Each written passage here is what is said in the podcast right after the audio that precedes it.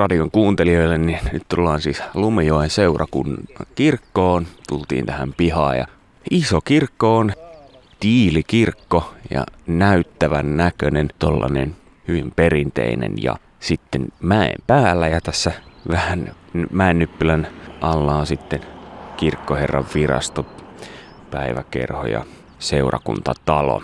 Ja sitten tää on ihan selkeästi vähän eri tyyliä, kun on tämmönen tasakattonen. Nyt kun me ollaan täällä Lumijoella täällä kirkossa, niin täällä samalla paikalla on ollut kirkko aikaisemminkin, niin täällä on pianoismalli siitä, miltä se on tämä edellinen kirkko näyttänyt.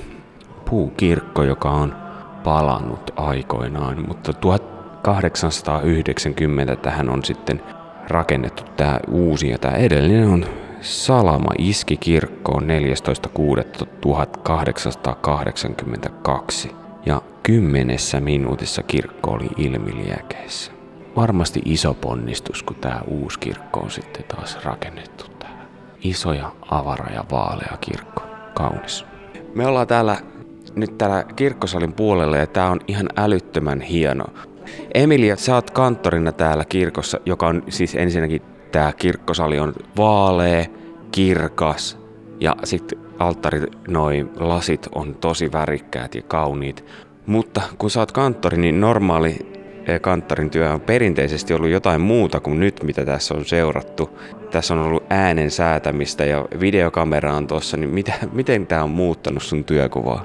No kyllä korona-aika muutti tosi paljon, varsinkin musiikkityön niin työntekijöiden eli kanttoreiden työnkuvaa ja samalla suuntioiden. Ja kun meillä on pieni seurakunta, niin oikeastaan kaikkien työntekijöiden Kaikki elämät. Eli me ollaan jokainen otettu haltuun tämmöistä äänen tuottamista nettiin. Ja, ja tässä on opeteltu mikserien käyttöä ja mikkien käyttöä ja, ja erilaisten musiikkityyppien lähettämistä. Se ei ole ihan helppoa, mutta parhaamme me tehdään. Mikseri on siis tämä, millä säädetään näitä äänen voimakkuuksia tässä, niin sä sanoit eri musiikkityylien. Kuinka monipuolisesti täällä on sitten musiikkia teidän seurakunnassa? No siis me, monenlaistahan täällä tapahtuu, mutta sitä tarkoitin oikeastaan, että on todennut, että tämmöinen klassinen akustinen musiikki on itse asiassa kaikista haastavin ja herkin äänitettävä. Ja meillähän täällä paljon siis kuorotoimintaa ja sitten on myös yksin laulajia ja yksin soittajia ja sitten on urkuja ja, ja pianoa ja tapahtuu täältä urkuparvelta ja kirkon edestä. Eli tässä on niin, niin paljon muuttuvia tekijöitä, että osasta tarvitaan sitten niin laajempaa äänikuvaa ja osasta sitten solistisempaa. Niitä aina sitten yritetään tilanteen mukaan ratkoa, että miten nyt mennään. Onko tullut muuten näistä lähetyksistä minkä verran palautetta tai minkälaista, osaatko sanoa?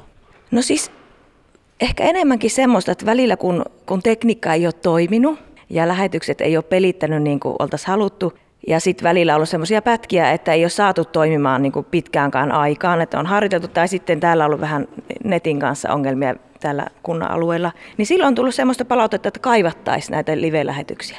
Ja nyt kun korona alkaa olla ohi, niin meidän seurakunta on oikeastaan poikkeus, että aika harvassa seurakunnassa nykyään enää lähetetään joka viikko Jumalan palvelus, mutta me ollaan päädytty tähän. Katselijoita on keskimäärin nyt ollut joku